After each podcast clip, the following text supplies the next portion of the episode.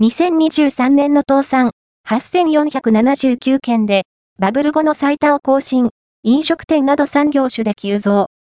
2023年の倒産件数は8497件で、バブル崩壊後で最も多かった。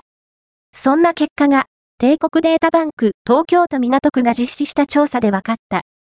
特に、人手不足やコスト高の影響を受けやすい、飲食店、飲食料品小売、運輸業で倒産件数が増加した。